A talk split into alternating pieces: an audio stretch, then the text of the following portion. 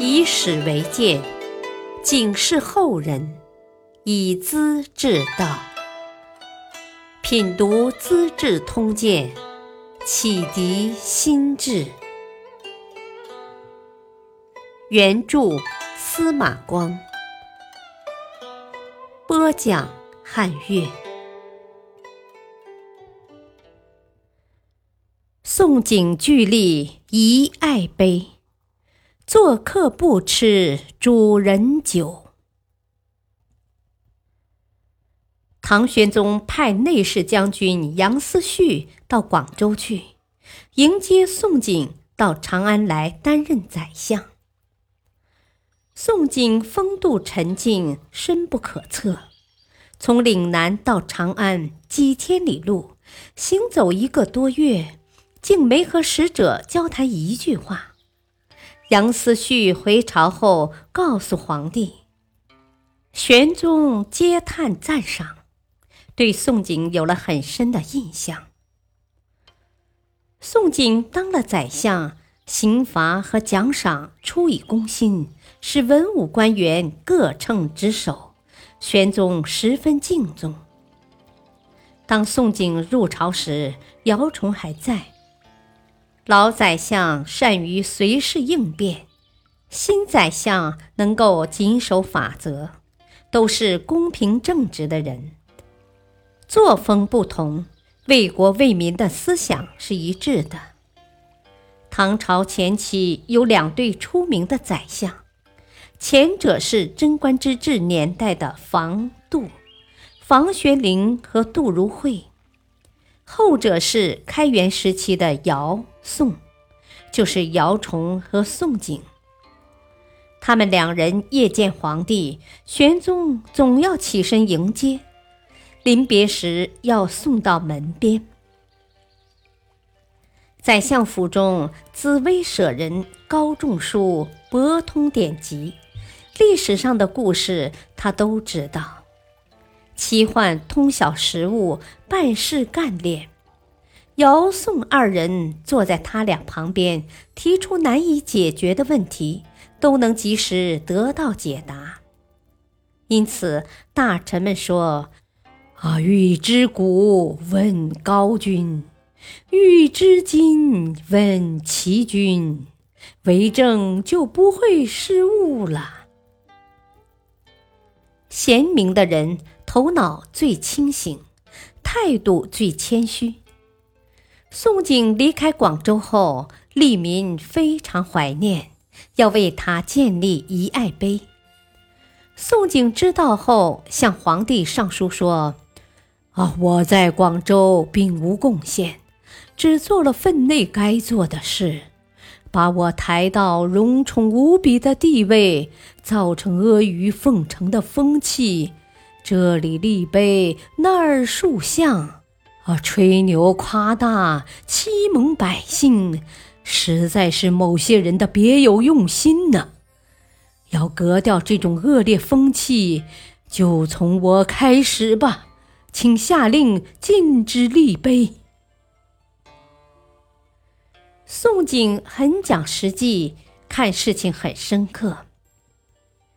有人推荐隐士范之玄的文章好，把他的《良宰论》送到宰相府。宋景看罢，提笔批示：“观其文章，颇涉佞语，山人当即严党论，起意偷合苟容。”文章若高，自宜从选举求是，不可别奏。这对那些表面上当隐士、骨子里想走中南捷径的名利之徒，是很好的警告。你的《良宰论》像是讨论如何做好宰相，其实在吹牛拍马。作为隐士，应该直言忠谏，怎能讨好卖乖？你有文学才华，可以通过科举、正道考试做官，不必从后门偷偷摸摸的进献什么文章。宋景也有一些毛病。每当处罚别人之后，受罚的人不服气，喊冤叫屈，上诉告状，他总是很恼火，往往不问情由，一律交由御史台加重惩治，并向忠臣李锦度下令：啊，心服口服不再上告的人放出去，硬要告不服气的关起来。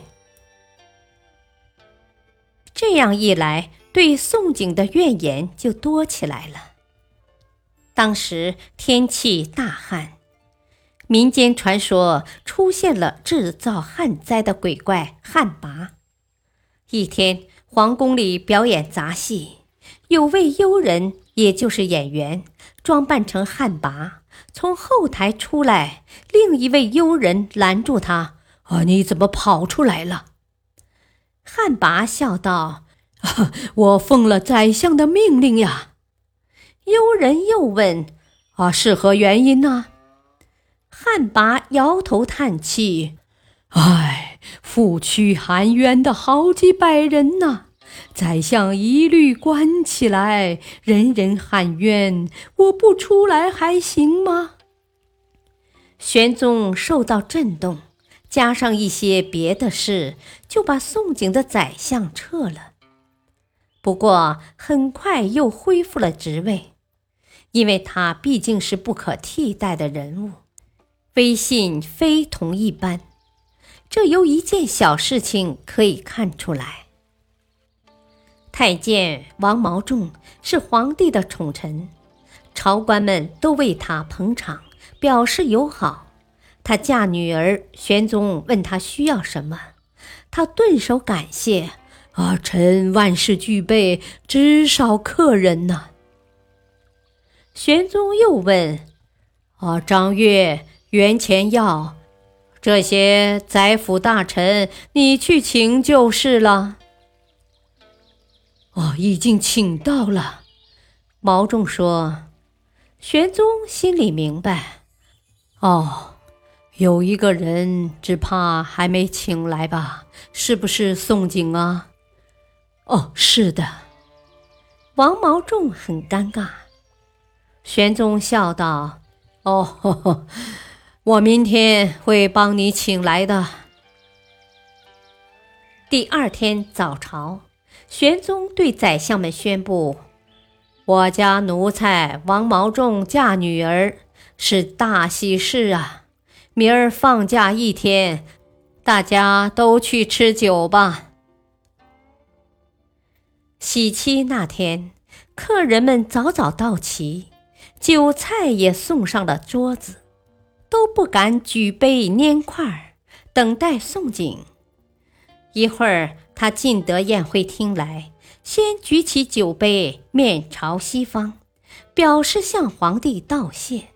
然后轻轻地沾了一下嘴唇，放下杯子说：“哦，今日肚子有些疼啊，不能吃酒，对不住了。”随即拱手而出，没向主人正眼相看。这就是宋景。感谢收听，下期播讲。实录文字不能改，妇道亏人岂可罚？敬请收听，再会。